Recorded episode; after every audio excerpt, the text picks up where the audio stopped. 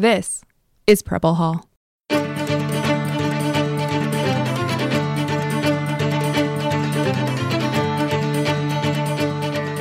Welcome to Preble Hall, a podcast about naval history from the United States Naval Academy Museum in Annapolis. In 2017, the Naval Academy celebrated 50 years of service by our historian, James Cheevers, and the city of Annapolis recognized him with James Cheevers Day.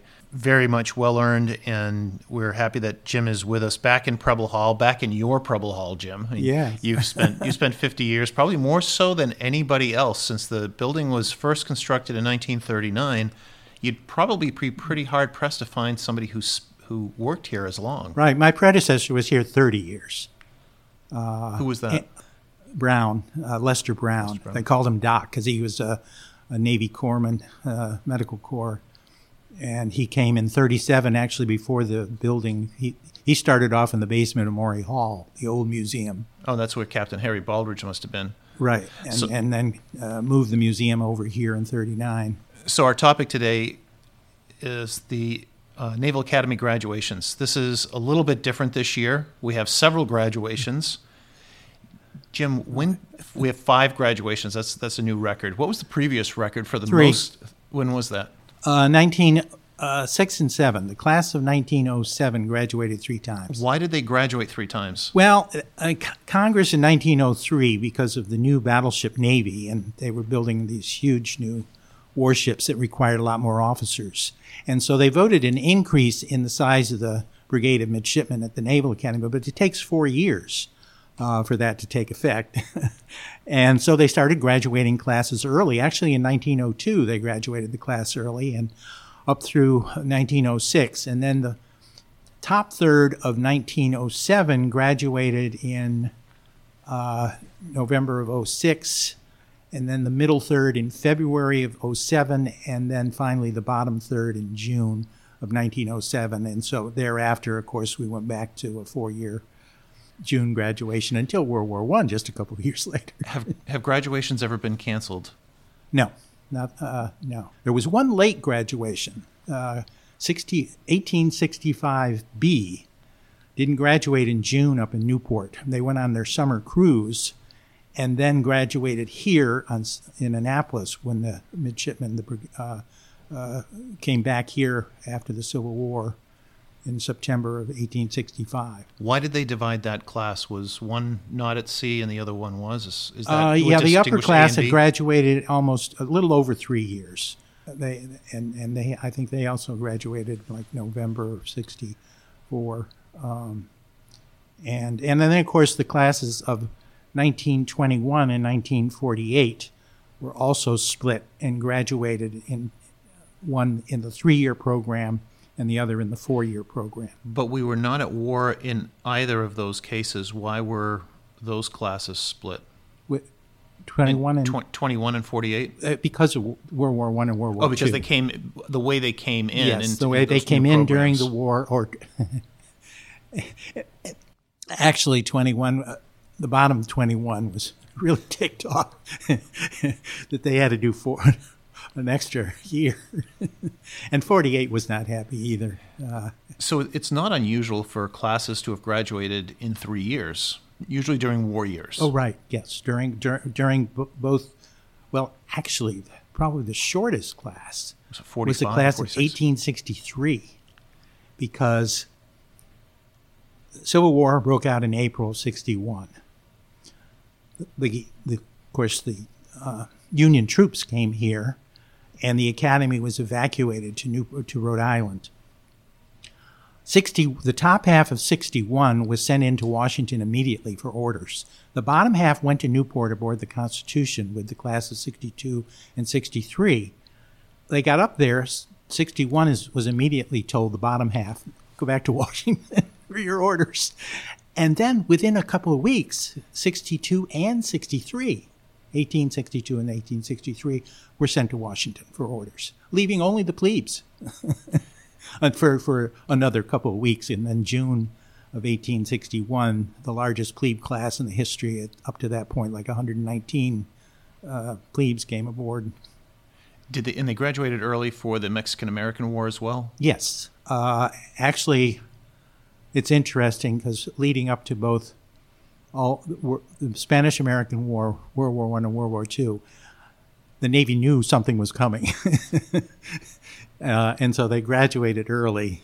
I, I, think in 1898, it wasn't much earlier than the the war uh, started. Um, it was early April, what the war started in late April, something like that.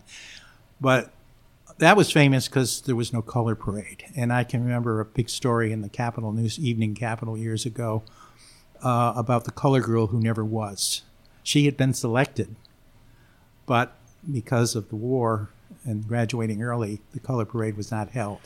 for Jim, for our listeners who aren't familiar with the color parade or may not have been to the academy to visit, or for one of their relatives, can you briefly explain what the, the color parade is and what it's meant in Naval Academy history? Yeah, the color parade actually started was started by uh, Vice Admiral David Dixon Porter when he was superintendent right after the Civil War. In 1867, he decided to have a competition among the four companies. There were only four companies of midshipmen, and they were letter companies A, B, C, and D for the honor of carrying flags in the parade but they also had a special flag for the color company. And they were graded on infantry drill and artillery drill. Day before, you know, during graduation week, he, he had established a whole week of activities leading up to graduation, which became known as June Week because it fell in the month of June. Uh, and one of those was the drill competition. And they got a special flag. We have the flagpole still in the museum collection with the silver bands on it with the, the company letter and the name of the company commander. Then in 1871, Admiral John Worden, who was Porter's successor, added a new custom. And he said to the company, winning company commander, why don't you pick an individual to present the flag to the color company? And kid was really politic, and he said, Admiral, how about your daughter Grace? Do you mind if uh, she does the honor? Wasn't there something special about his daughter Grace? Though? Well, she was, you know, she was an invalid, but I don't know how. I've never been able to find out why, how she was an invalid. I remember in 1971 when we did the 100th anniversary of that tradition. I did a lot of research on it and rode all over the countryside trying to find a picture of Grace Worden.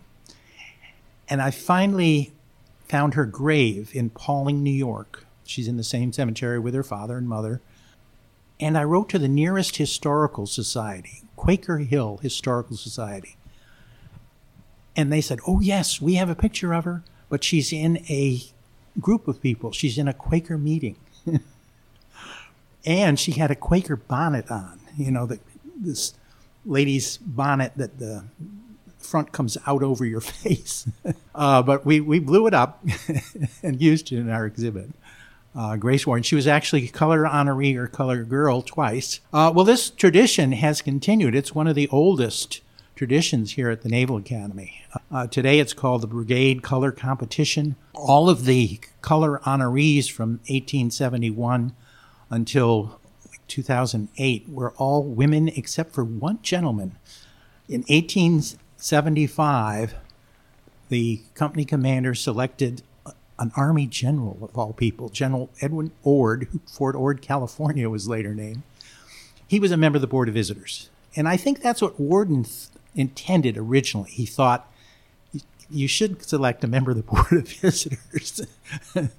but most of them later in life, a lot of the, uh, a number of the original ones were Supe's daughters. Uh, and we've had some in the 20th century that have been superintendent's daughters too. Admiral Larson's daughter, Admiral Waller's daughter were, were color honorees. Then, of course, uh, oh, there's some other traditions. Uh, 1924 was the first time that the uh, color company commander gave a kiss to the color girl.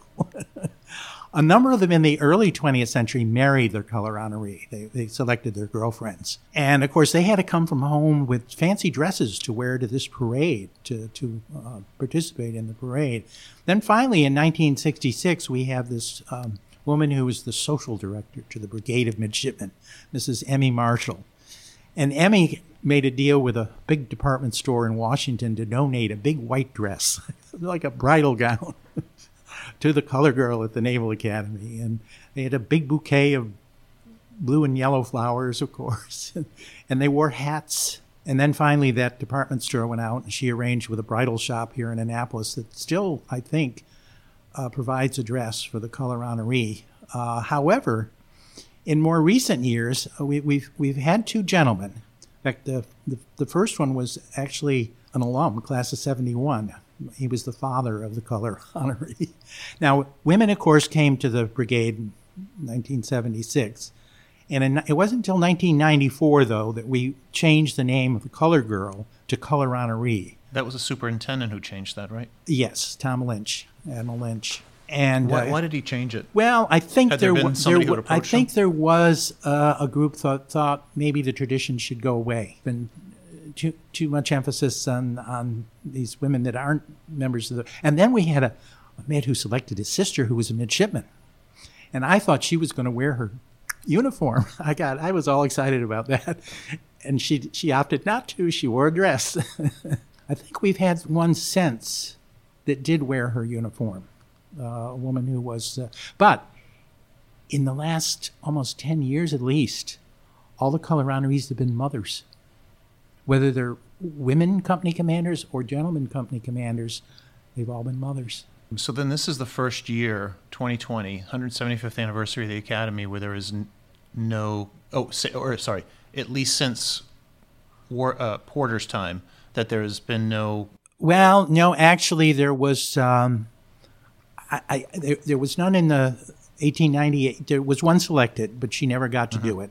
And I believe 1917 did not have a color girl because of the early graduation, and, and evidently they didn't know it long enough in advance, but or uh, ahead. But I think I think in 41, I think they did have a color honoree. You'd mentioned the the late graduation and a number of classes that had graduations. Was there any impact from the Spanish flu of 1918 to the graduation of either 1918 or 1919? Because really, the height of the flu was the fall of 1918. Yeah, the uh, the uh, the the only effect it had that there were a couple of guys that didn't graduate in 1919 because they died. Mm-hmm. I think there were what nine or ten midshipmen who died as a yeah, result. 10, 10 midshipmen died and 18 staff members, uh, faculty and staff. Yeah, but that really didn't affect. It didn't. They didn't even stop classes. And I can I can remember this March when I realized that the midshipmen were on, you know, spring break and they were going to bring them back here. I got scared because that's what happened in 1918. The midshipmen were on summer cruises, and they all came back here in September, and of course they brought the bug with them. And a lot of the ships, we have some of those logs and the, some of the reports from those ships, and the number of people who were infected on those ships were, were pretty high. Yeah, yeah.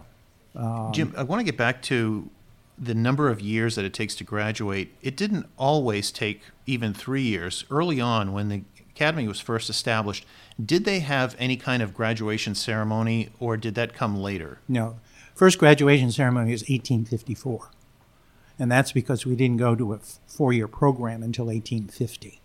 The first midshipmen that came here on October 10th and the weeks after that, because they didn't all come at once uh, at, at that year, were called Oldsters.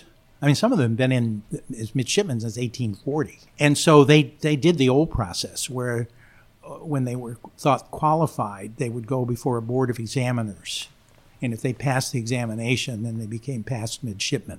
So that's what happened between 1846 and 1853. Would they get their commissions at the same time as when they graduated once they started having the ceremonies? Or was no, that later? No, no, no. They had to serve in the fleet for two years. It wasn't until 1912 that they gave them commission at the same time. Is that technically the first graduation ceremony as we would recognize it today? Was 1912 because they had that was the first time they had the hat toss.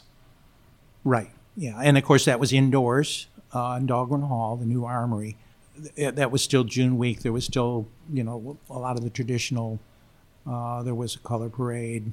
There was no Herndon climb.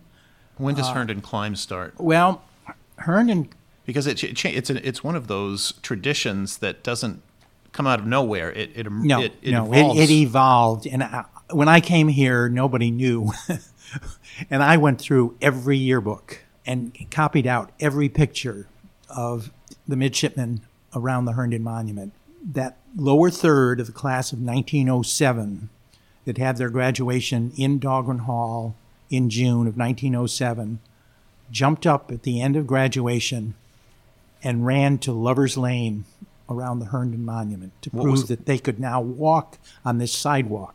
What was Lover's Lane? What was well, the in the late 19th century, on Sunday afternoon, after chapel services, after noon meal, the upper class midshipmen were allowed to entertain women in the yard on benches that were located around where the Herndon Monument was. Uh, the Herndon Monument was erected there on that site in 1860, and initially they just did a snake dance. They would they started putting their uniforms on backwards and their hats on backwards and did a snake dance around the the, the sidewalk and, and which was around the monument. Um, and they had this ditty that they had composed. To, ain't ain't no more plebes. and it wasn't until 1940 that we have photographic evidence that they actually started boosting a member of their class to sit on top of the monument. And then a few years later, I think uh, it wasn't until 47 we have photographic evidence that they left a hat on top.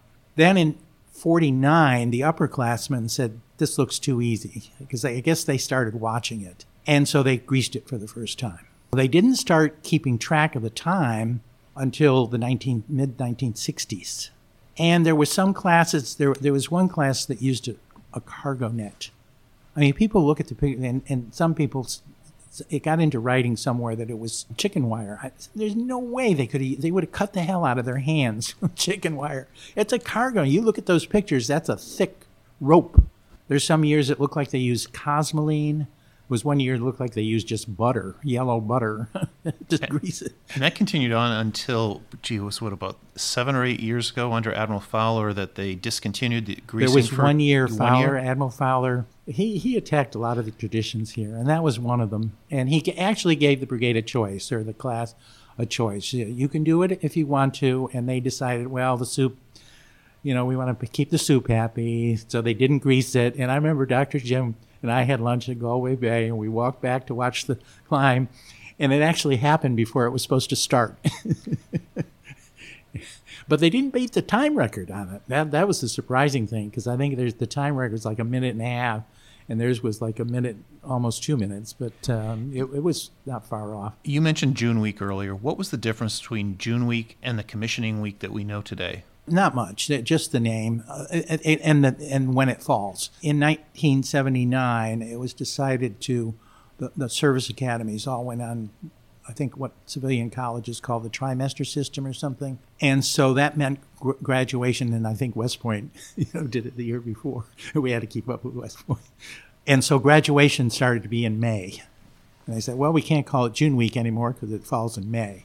And Admiral Lawrence uh, did a little check around, and I don't know whether he personally came up with the idea with somebody. It was in his administration. He And that made was the Admiral Bill. Lawrence. Bill Lawrence, uh, in 1979, decided to call it Commissioning Week instead of. So, Yeah. do the did the events of commissioning week then just simply evolve over time, like Herndon?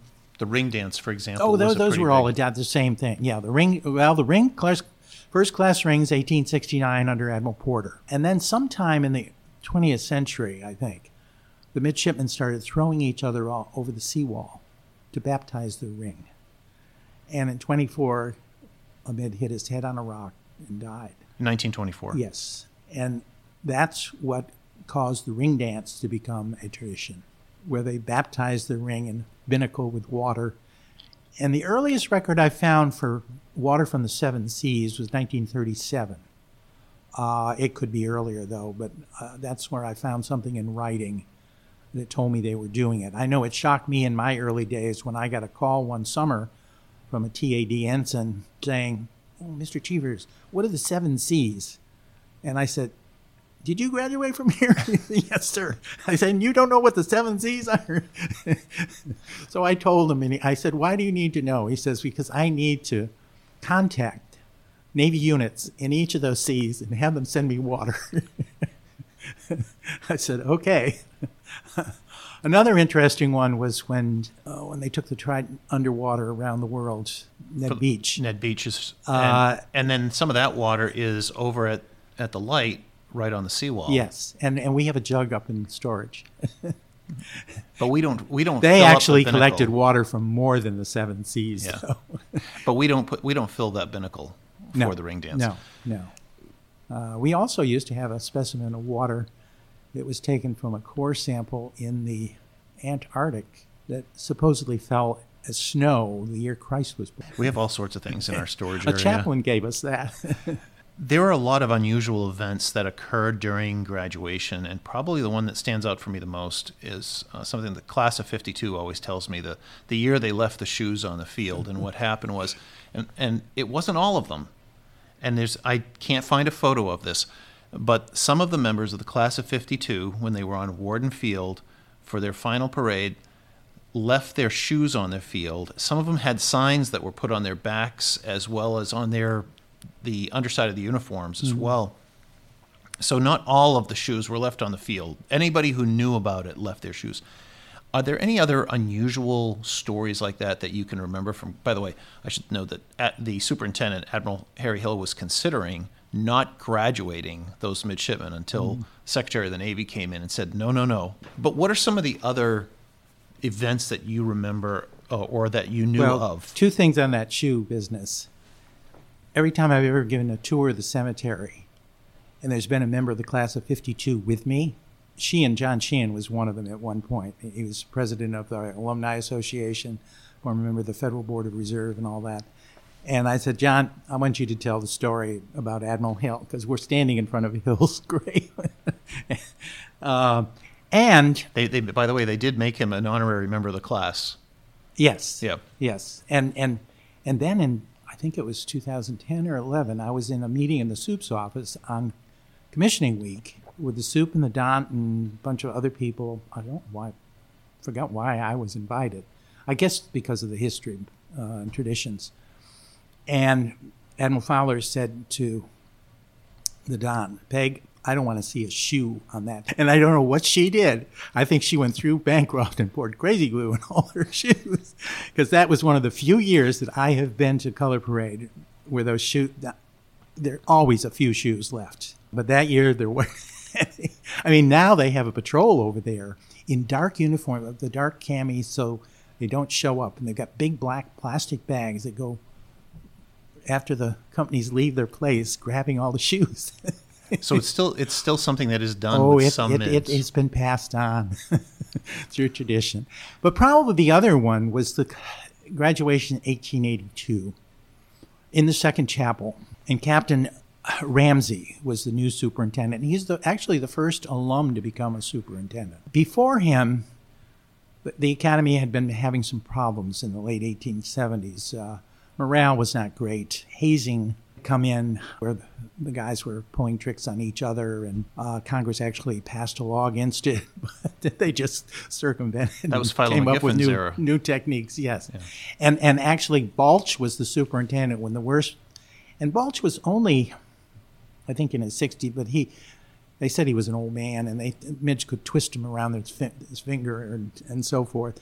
So when he left, um, they brought, brought back the, the first superintendent to repeat, Christopher Raymond Perry Rodgers, uh, because they knew he would put his foot down. You know, unfortunately, he didn't last very long because he reached mandatory retirement, and Garfield was assassinated. They always thought Garfield would would uh, give him an exception and keep him as superintendent here, and he was replaced by Ramsay.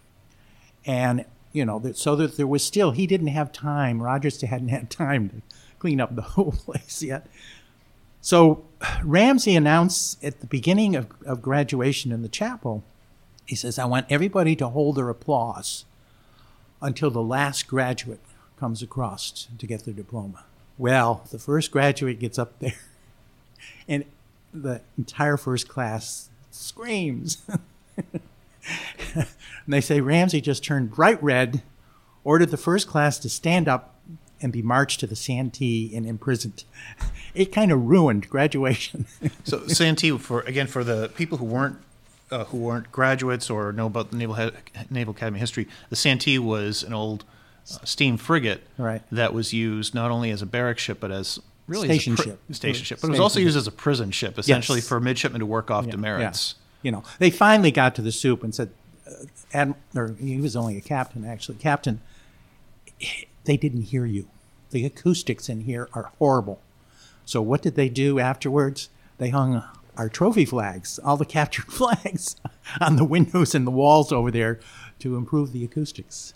But that's uh, you know one story. I'm sure that there are probably What about presidents? When did they start coming to the graduation? Well, President Ulysses Grant, who of course was also a close Civil War friend of, of Admiral Porter, was the first president to actually attend a graduation. However, he didn't speak.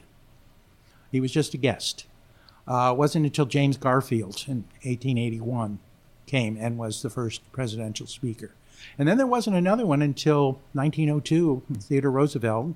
He came twice, um, 02 and 05, both of them which are early graduations. Nimitz, of course, graduated in 05 uh, too, uh, but that one was in February. And then Wilson, you know, came. Actually, Wilson, Secretary of the Navy, Josephus Daniels, holds the record for speaking at the most graduations. Eight graduations, he was a speaker, sometimes the sole speaker, but sometimes just a second speaker. Uh, Coolidge was here, uh, Franklin Roosevelt twice. Oh, Eisenhower was the next one. He spoke once. Uh, and most all the presidents, actually, since Eisenhower, have spoken except President Ford.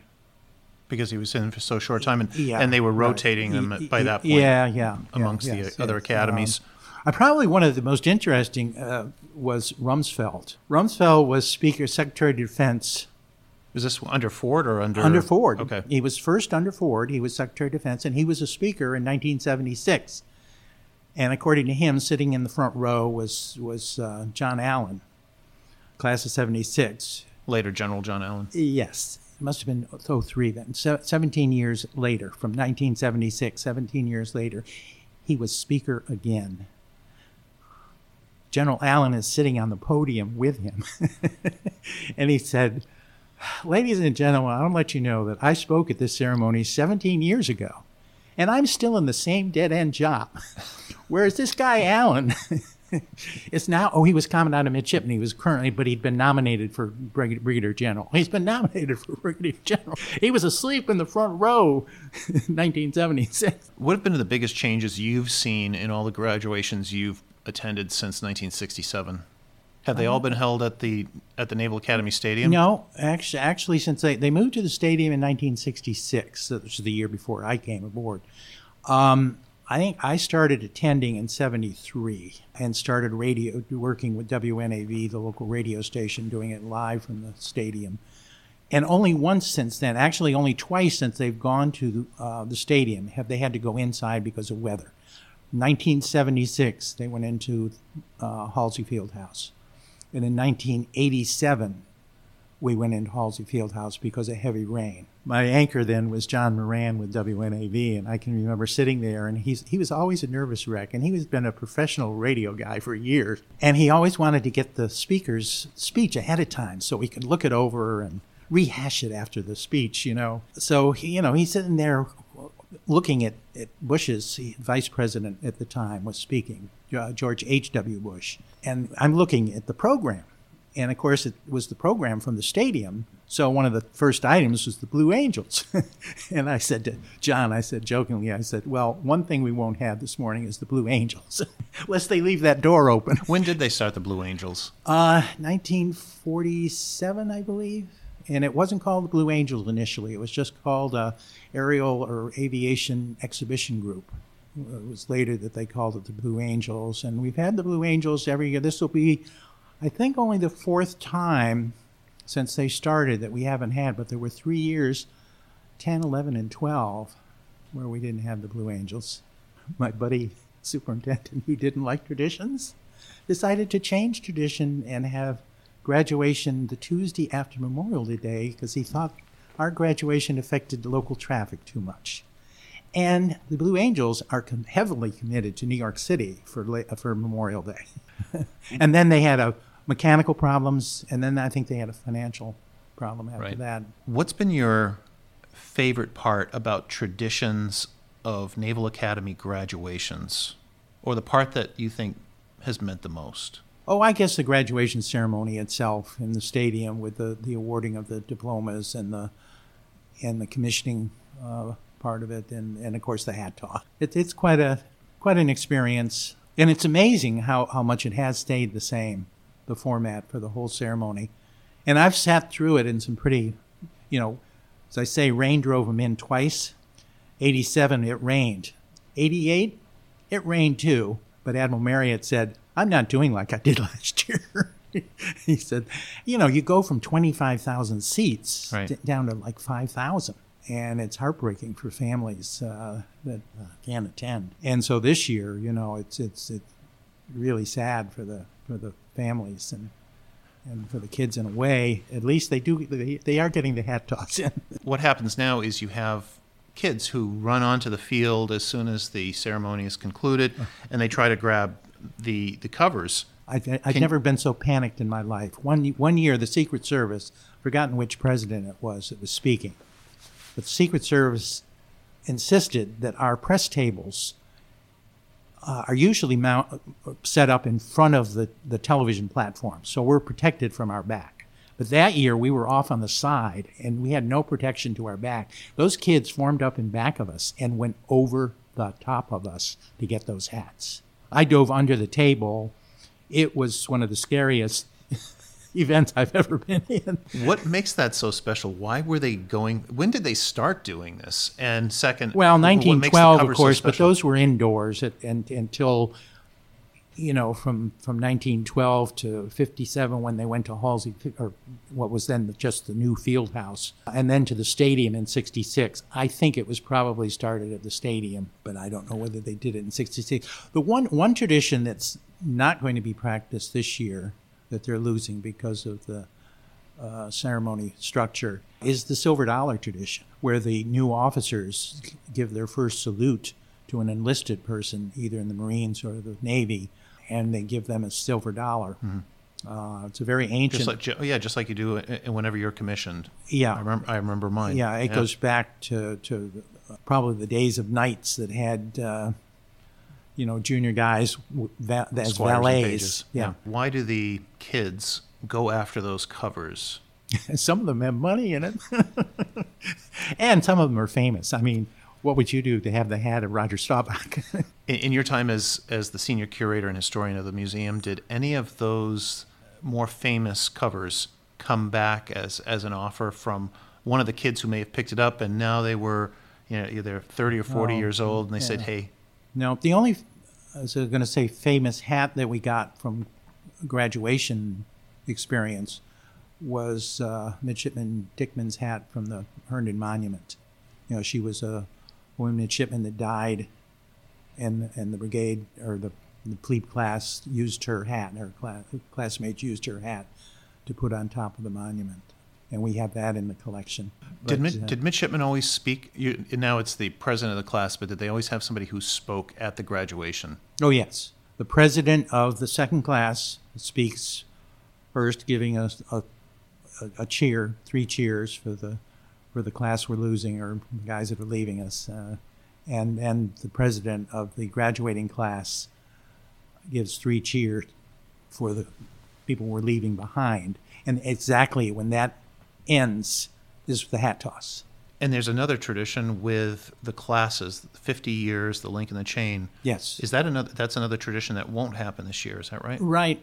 Um, although they've already been practicing it Right. since the since the class of 2020 came aboard, the class of 1997 or 1970. I have had them to parties and and so forth. And um, Can can you describe that process and when it started and and uh, what it's they do? it, that's a very recent tradition. I know class of 50 did it. I don't know how much further back that goes.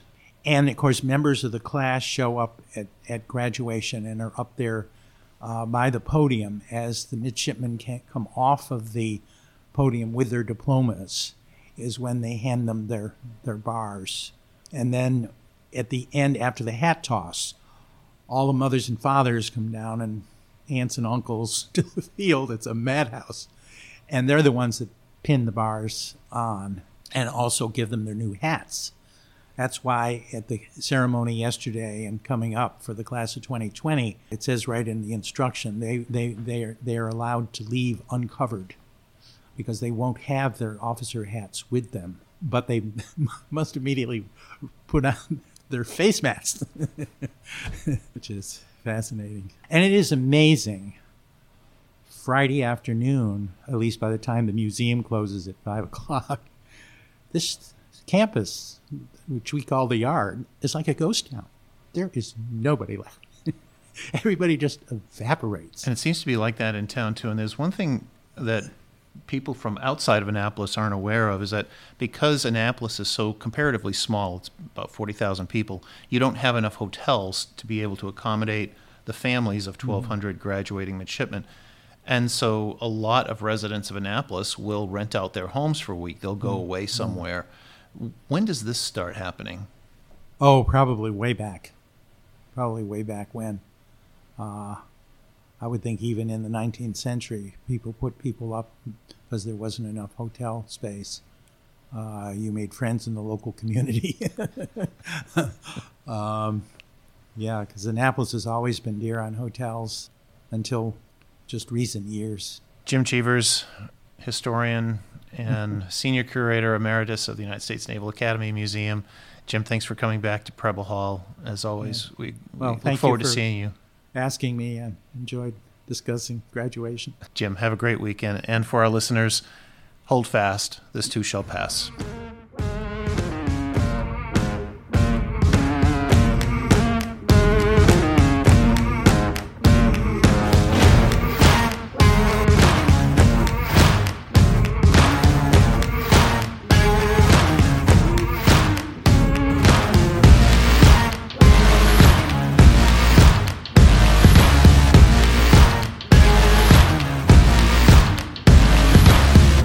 Preble Hall is in no way intended to reflect the official positions of the Department of the Navy or the Naval Academy.